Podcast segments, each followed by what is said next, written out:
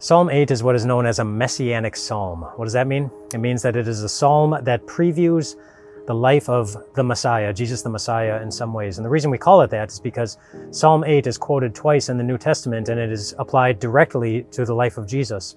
So we mentioned this a little bit uh, briefly when we talked about the previous verses in the last two days when it says, What is man that you are mindful of him, the Son of Man that you care for him? That applies to us. It also applies to Jesus. But then the next verse very directly applies to Jesus, where it says, You, God, made him a little bit lower than the heavenly beings and then crowned him with glory and honor.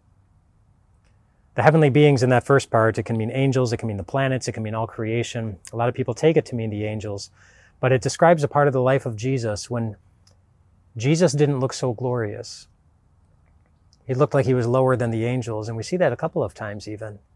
Like when Jesus needed to be ministered to by angels when he was being tempted in the wilderness. When Jesus needed to be ministered to by the angels when he was in the Garden of Gethsemane.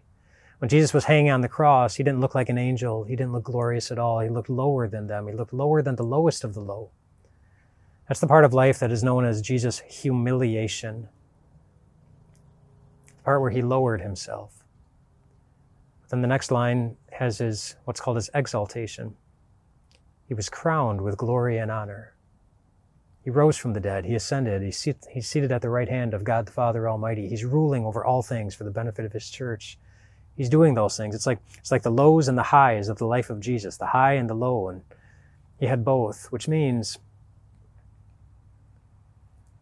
at whichever stage of life you're in right now. Jesus knows.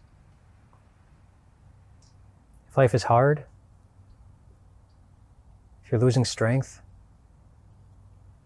if you feel weak, even if you're loaded down by the weight of sin, your sin,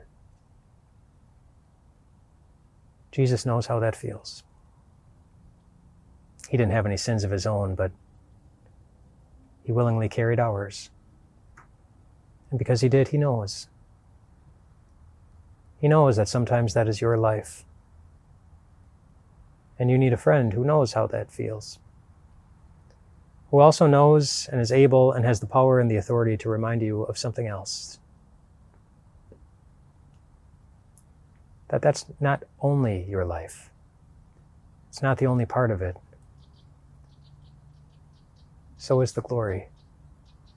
So is the exaltation. So is the day when God will wipe every tear from your eyes. When there will be no more death, or crying, or pain. Because all the things that weigh us down down here, they will have all been taken away. That's your life too. And it's coming. It's coming. So many years before you ever lived this life, God wanted you to know that He was thinking about it. He was thinking about you when you're in your hard times. And He wants you to remember Him and what He has prepared for you through the life and the death and the resurrection, the humiliation and the exaltation of Jesus who knows how you feel the life of Jesus, He is your life. He is. He is.